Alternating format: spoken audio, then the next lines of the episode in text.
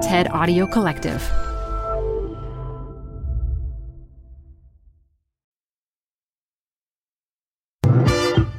Hi, everyone. It's Modupe. We have something different for you today.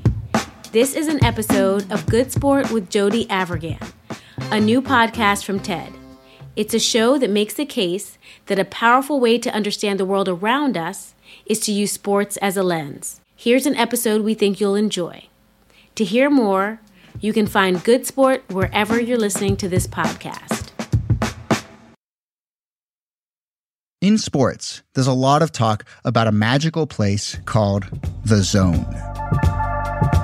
You've probably heard of it. That place where everything clicks, where no matter the weather or the crowd or the sweat in your eyes, nothing can break your focus. Where you just do everything perfectly. You sink every shot. Nothing can stop you. Now, when I think about the zone, when I picture someone in the zone, I picture Steph Curry. Do you believe in the zone? I do believe in the zone because it's the one time that everything kind of goes autopilot.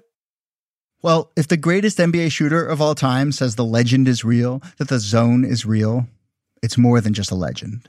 There's just synergy with everything that you're trying to do, and even your intentions are then validated by the atmosphere around you, where it seems like everything else is going right at the same time. You kind of get lost in that moment.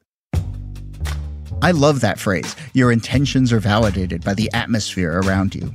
I suppose if I were hitting every shot in the NBA Finals in front of a roaring crowd, I'd probably feel like my intentions were validated by the atmosphere as well.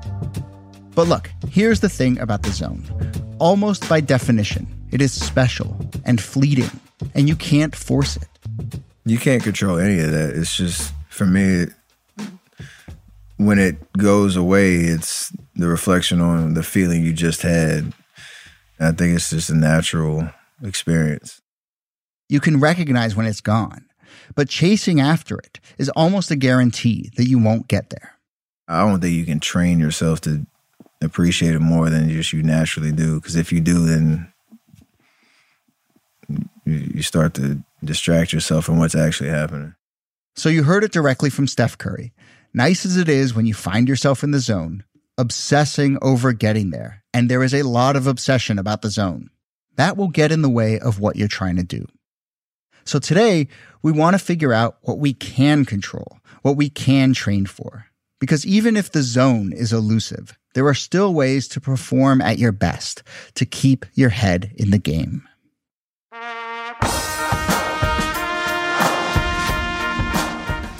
My name is Jody Avirgan, and from the TED Audio Collective, this is Good Sport. We think about athletes getting their bodies in shape to compete. But talk to top athletes, and a lot of them will say that the mental side of the game is the real key to peak performance. It's one of the things I've thought about most as an athlete how to get my mind in the right place.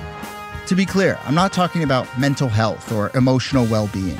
Athletes like Simone Biles and Naomi Osaka have started really important conversations about how an athlete's life on and off the court connect. And honestly, those deserve an entire series of their own. What we're talking about in this episode is the mental part of competition, that invisible force that I think shapes every game, every race, every match, and a lot of times separates the winner from the loser.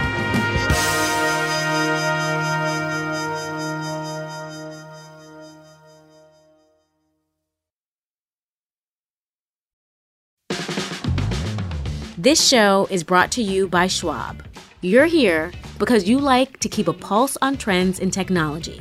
Well, now you can invest in what's trending in artificial intelligence, big data, robotic revolution, and more with Schwab investing themes.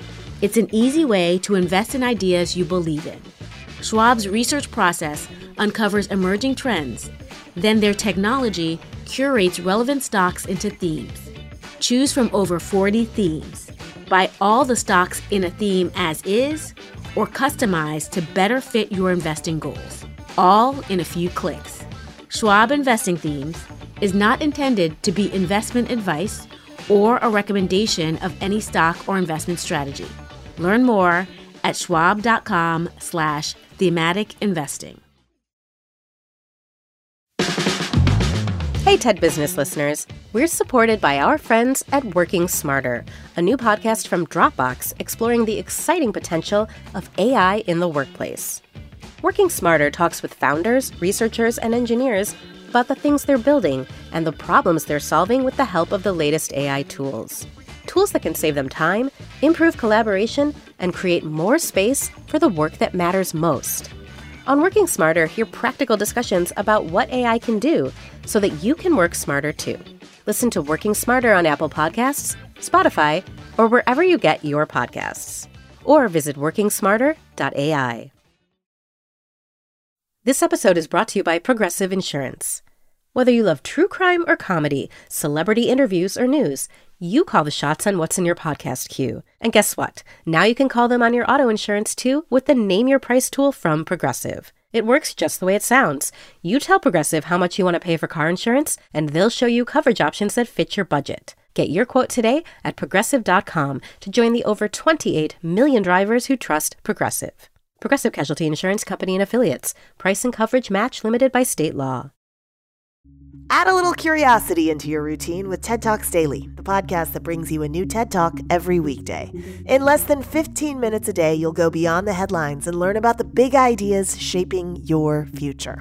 Coming up, how AI will change the way we communicate, how to be a better leader, and more. Listen to TED Talks Daily wherever you get your podcasts.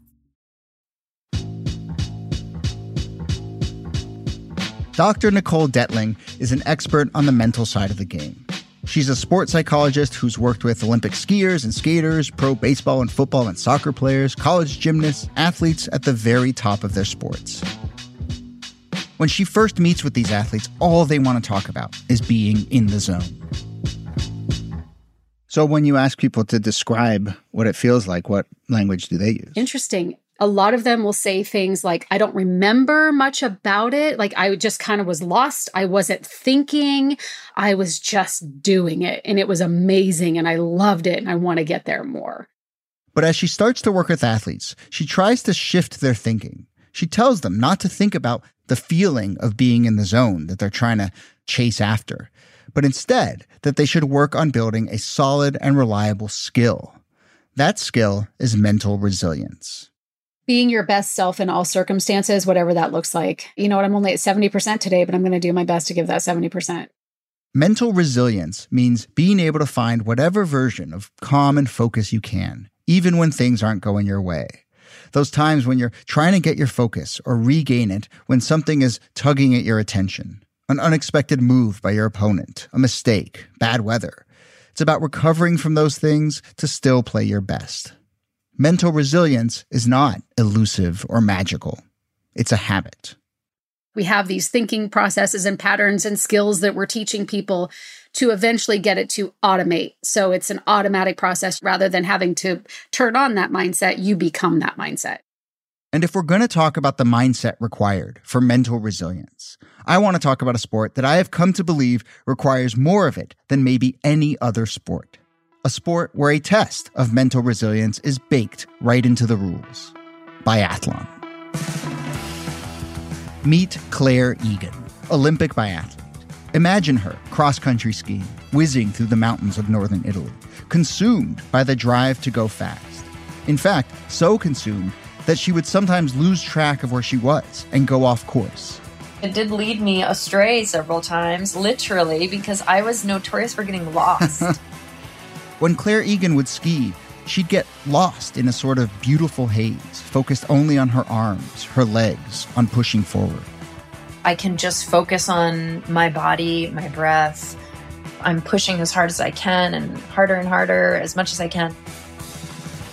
But here's the thing biathlon isn't just a cross country skiing race where you can allow yourself to get totally lost. No, there's another component, one that would often trip Clare up.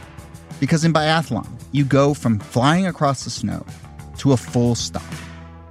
And then you take a rifle off your back, and on a shooting range that's nearly silent, you peer through a sight and you try and shoot five targets that can be as small as Oreos, 164 feet away.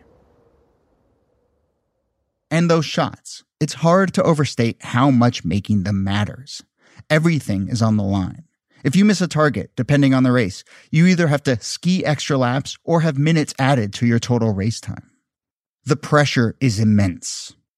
I grew up watching the Green Bay Packers because my dad's from Green Bay and um, probably most Americans can think of a time when the kicker took the field, and of course, there's two seconds or something ridiculous left on the clock, and and and you just know, and that kicker knows if they if they hit that kick the right way, it's going to be a win for the team, and if they don't, it won't. And every biathlon race is like that for every competitor. Except for in football, that kicker didn't sprint up and down the sideline 200 times before having to then exactly yeah. right right. So biathlon is this test of body and mind. That's the mental puzzle built into the rules the big test of resilience you have to shift your brain from skiing to shooting. Do it quickly. Keep your focus. But when Clare would fly into the shooting range dripping with sweat almost delirious from her high speed racing her brain felt blurry and jumbled, thoughts swirling around as she tried to slow everything down and shoot those five Oreos. I wasn't actually lucid enough to be doing what I needed to do. And so sometimes I would leave the range having missed three out of five. And I'm thinking to myself, what did I just do out there? I don't even know what I did. Is it true that most people miss the last shot or people miss the last shot more than the others? The shooting statistics for the last shot would be worse than for the other shots.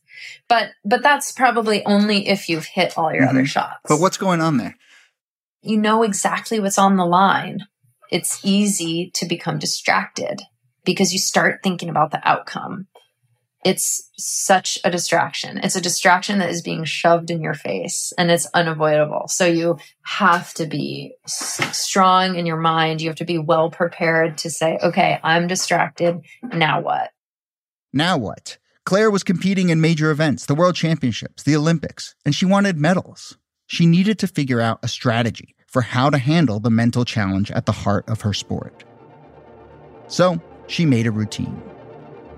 As a first step, Clare tried to identify what she called her transition area by looking at the race course. She'd show up early and plot out where on the course she had to start shifting her mind from, I need to go as fast as I can, to, I need to breathe and focus. She'd pick a change in the terrain or a landmark like a flagpole. And physically, at that point, I would bring my pace down to a level where I'm no longer accumulating more oxygen debt. So I'm not I'm not I don't want to be getting any more tired than I already am.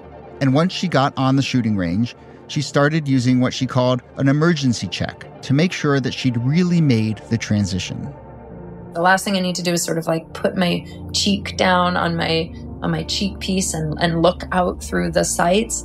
The last thing I did before I would lower my head is I would make sure that I could see the target clearly with my eyes. Like that I wasn't so tired and out of it that I was like blurry because sometimes I was really seeing blurry. Hmm. And so I would kind of double check okay, like, am I seeing the target clearly? Okay, yeah, now I can make intelligent decisions about what I'm doing on the shooting range. It was all about finding simple, repeatable cues, a routine that could consistently get her mind where it needed to be. This would also help Clare handle the pressure of shooting. Quiet that inner voice that was saying, if I hit this, then. Then I'll have hit all five. Like, that's not a helpful thought. And when you recognize, oh, I've had that thought, that's not helpful, then you can replace it with something that actually is helpful. Like, okay, I had that thought, that's fine. Now I'm to take one more breath, exhale, and then do a really good job on the trigger keeping her mind focused on process is how Clare learned to handle shooting mistakes as well. I asked her to tell me about a time when she really struggled with recovering from an error. Sorry, not to take like you there. Every, every race. um, I think one of the most painful ones was a race out of World Championships where I hit the first 17 and then missed the last three.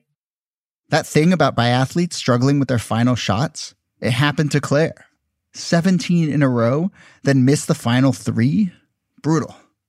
It was a minute of time penalty per miss. You know, to be in medal contention and then miss the last, like to throw it away in three seconds at the end of the race was so painful. When Clare thinks back to that world championship race, she's struck by how certain she was that she'd make all her shots. In her mind, it was the only possible outcome.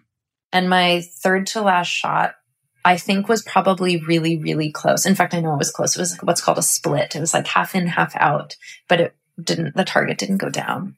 And I got so distracted by that. I, it, I like, I probably flinched. I, I was so shocked that I missed.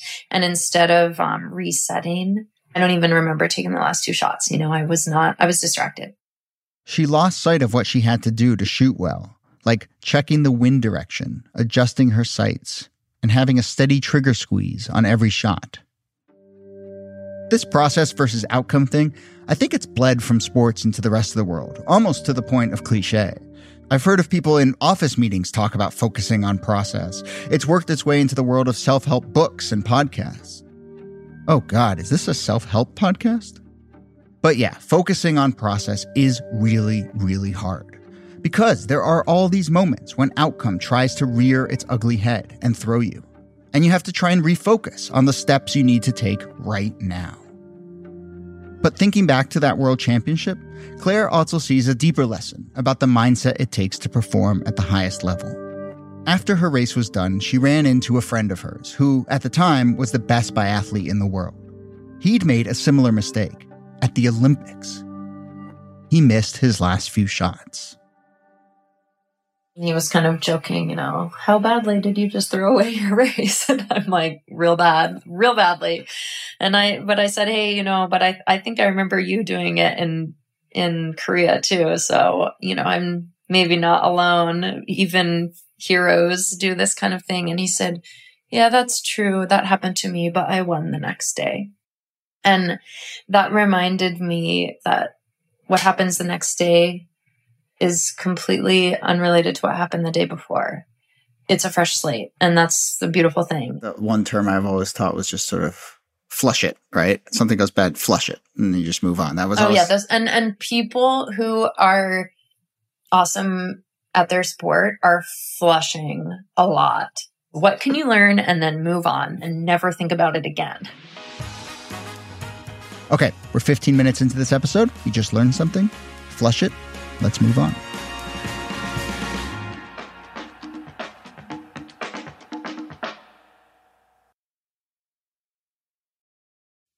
Support for TED Business comes from Odoo.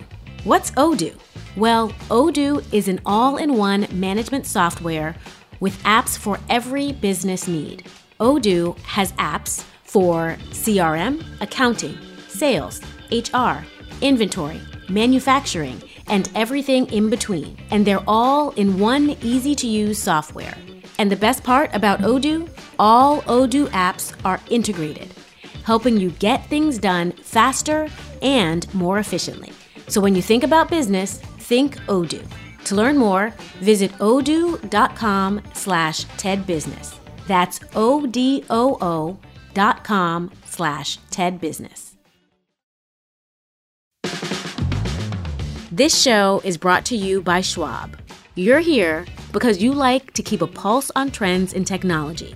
Well, now you can invest in what's trending in artificial intelligence, big data, robotic revolution, and more with Schwab investing themes. It's an easy way to invest in ideas you believe in. Schwab's research process uncovers emerging trends. Then their technology curates relevant stocks into themes. Choose from over 40 themes. Buy all the stocks in a theme as is or customize to better fit your investing goals, all in a few clicks. Schwab Investing Themes is not intended to be investment advice or a recommendation of any stock or investment strategy. Learn more at schwab.com slash thematic investing.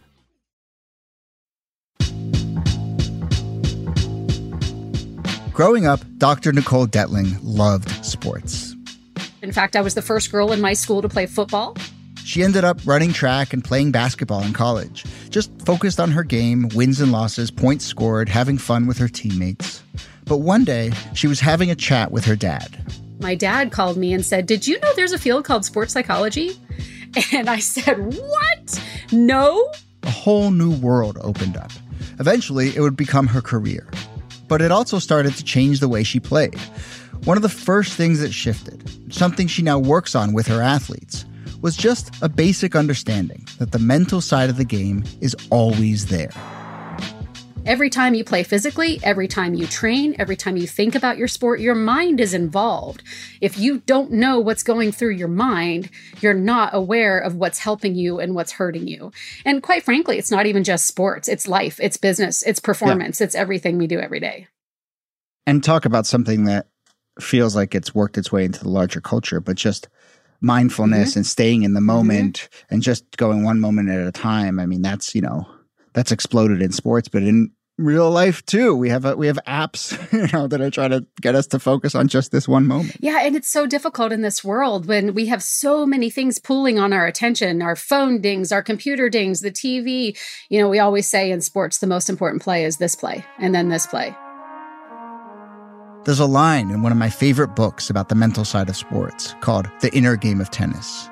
It goes, It is perplexing to wonder why we ever leave the here and now. Here and now are the only place and time when one ever enjoys himself or accomplishes anything. And I think about that a lot how performing well at anything, being an athlete, being a manager, being a partner, being a parent, is often about giving the present your full attention. So when athletes come to Dr. Detling, she convinces them that they need to work on the mental side of the game. And then she gets to work to build that mental resilience.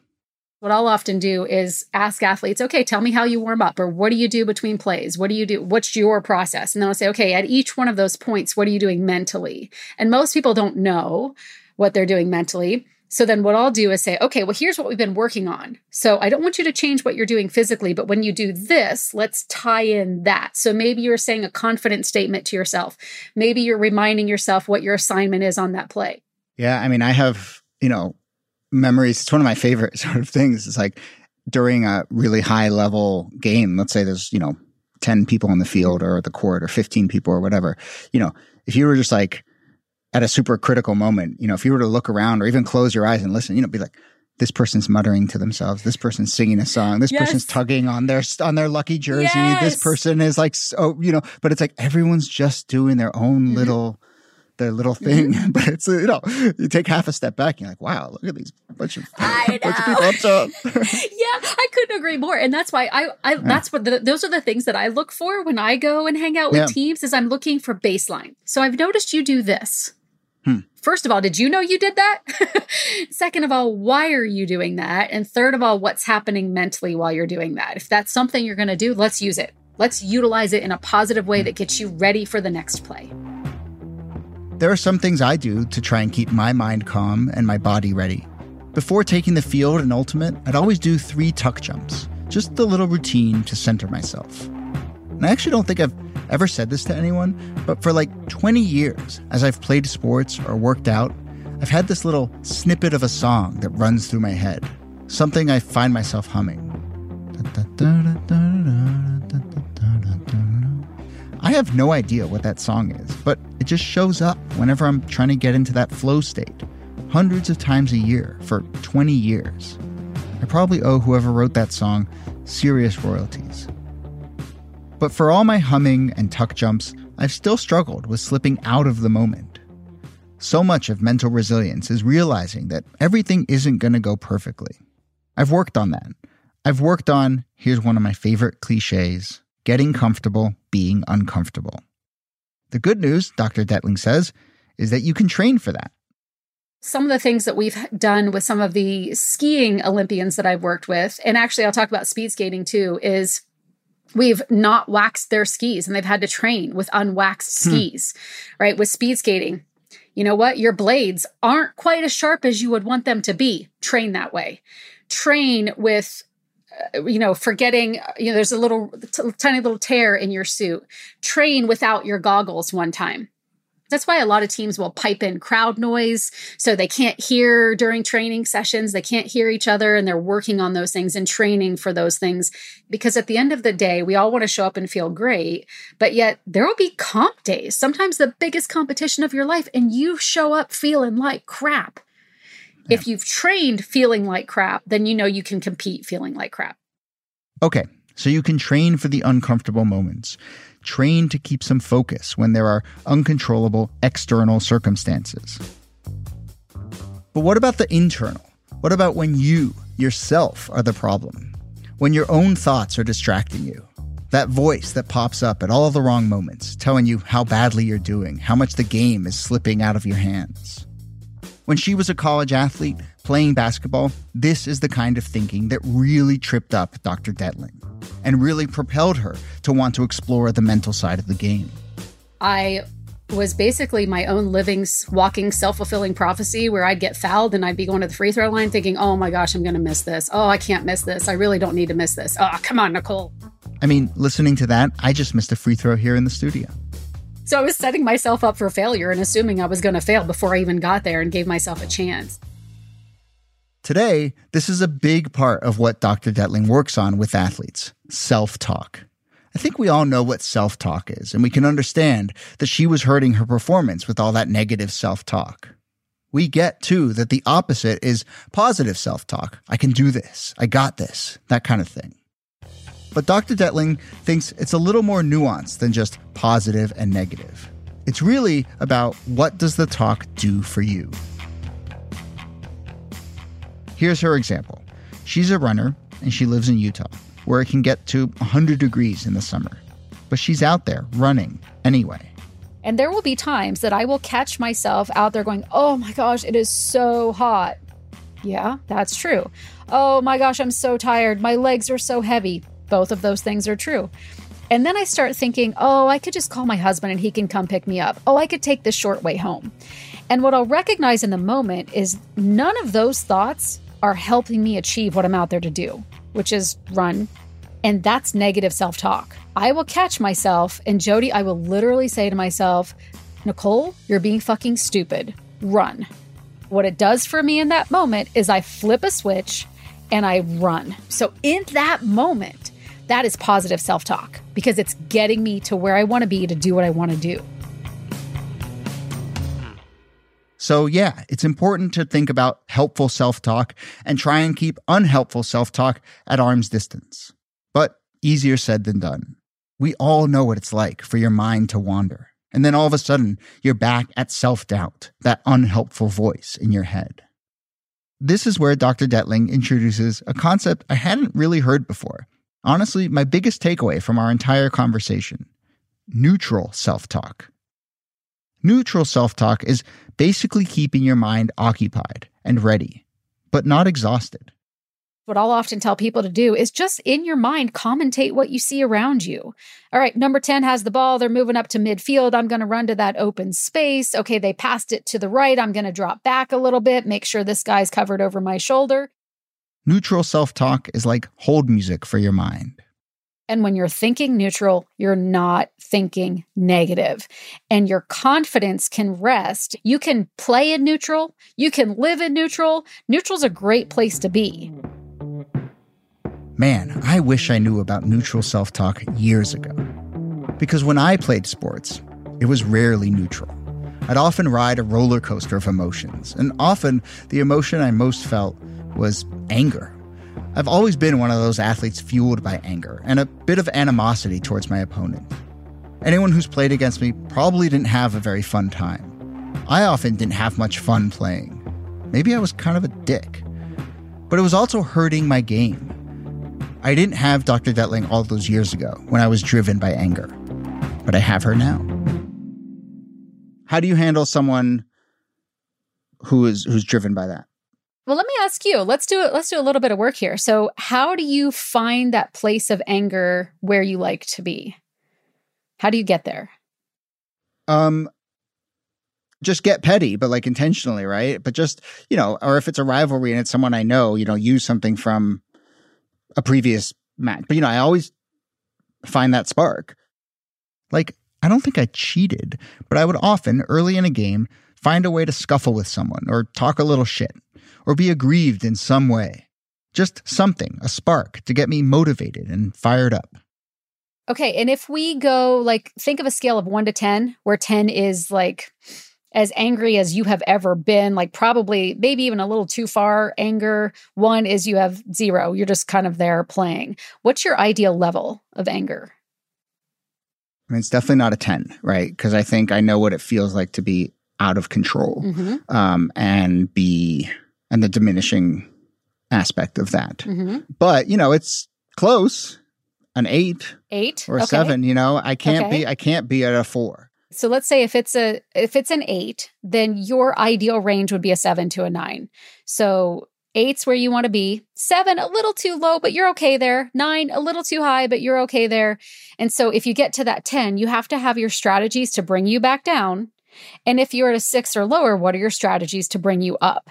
And it sounds like for you, beginning a game, sometimes you have to fabricate it. It's just not there naturally. So then let's go to what are your specific strategies to fabricate that anger that's not there inherently? Right. And you talked I about mean, opponents. Yeah. go ahead. What else do you have on that? No, and I mean, to me, you know, I think the thing that I've always prided myself on, and I think has put me in a position to, when I've performed well, perform well, is just a level of intensity in everything. And so, you know, it's it's the warm up, it's the behavior on the sideline, it's maybe, you know, mixing it up with teammates in what feels like a way that it's we're pushing each other up. Um, but you know, I can't I can't just flip the switch. I kind of have to be in this stew of intensity. Okay. Well, there you go. So now you're using the word intensity instead of anger. So Mhm. which is it? Is there a difference Right. between those for you? Yeah, and maybe that's maybe that's the difference between seven and 10 right? Mhm. And, and anger feeling like something that you're sort of holding on to the live wire, um, and intensity feeling like something you can ride a little bit. There you go. So now, now thinking about the difference between those two, anger can be really hard to facilitate, but intensity is a lot easier. And so Yeah. even identifying the difference between those two for you can be incredibly powerful.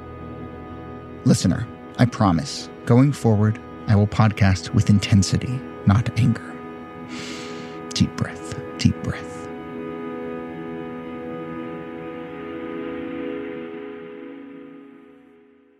The mental side of sports, it's a new frontier.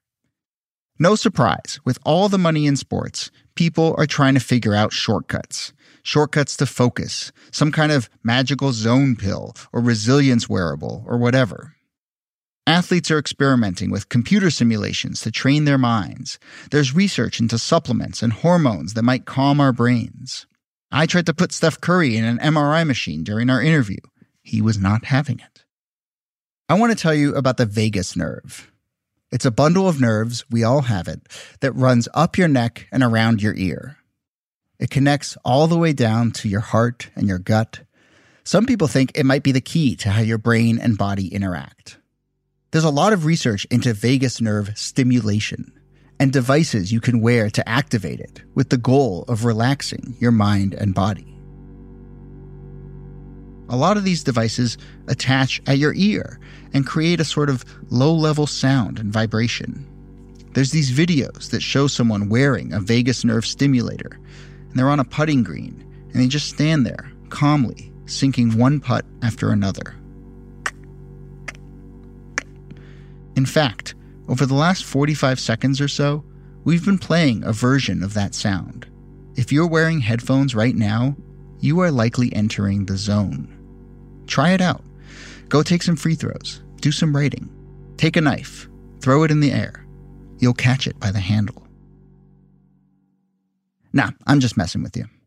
Dr. Detling says vagus nerve stimulation might help some athletes in some sports. It seems to depend on the person and the situation, and it's hard to know how much is just placebo effect. It's just not that simple, which is actually what makes this so wonderful. Think about how dynamic sports are, how complicated the ecosystem of a game is.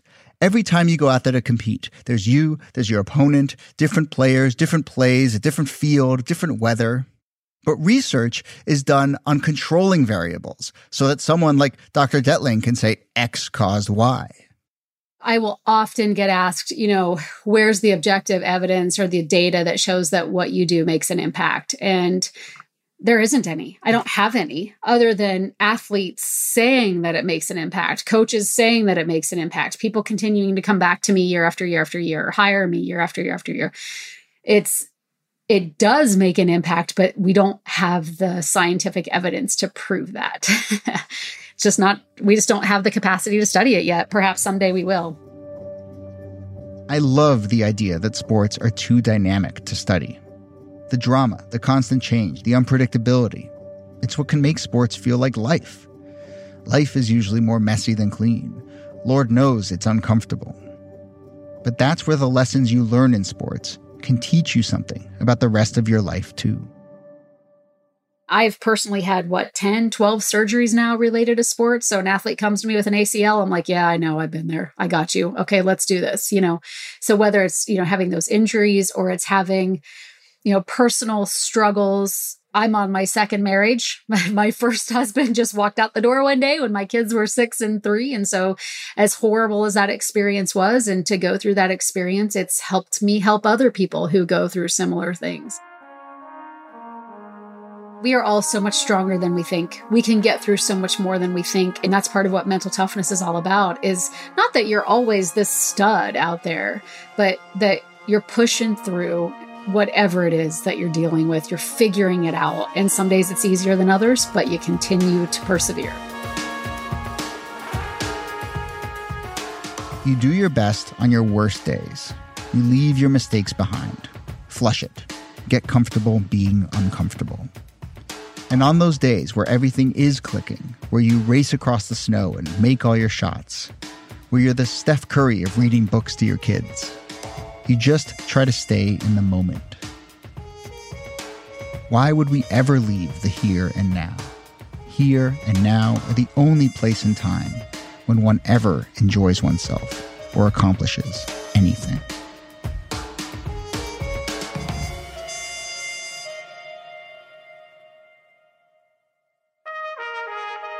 On the next episode of Good Sport, what should we do here ethically never ever comes up when you're negotiating a stadium deal. Is there such a thing as a good stadium deal? Or maybe just a less bad one? Good Sport is brought to you by the TED Audio Collective. It's hosted by me, Jody Avirgan. This show is produced by TED. This episode was written and produced by Camille Peterson. Our team includes Isabel Carter, Poncie Rutsch, Sarah Nix, Jimmy Gutierrez, Michelle Quint, Banban Cheng, and Roxanne Hai Lash. Jake Gorski is our sound designer and mix engineer. Fact checking by Nicole Pasulka. We'll be back soon with more Good Sport. Make sure you're following Good Sport in your favorite podcast app so you get every episode delivered straight to your device. And leave us a review. We love hearing from our listeners. See you soon.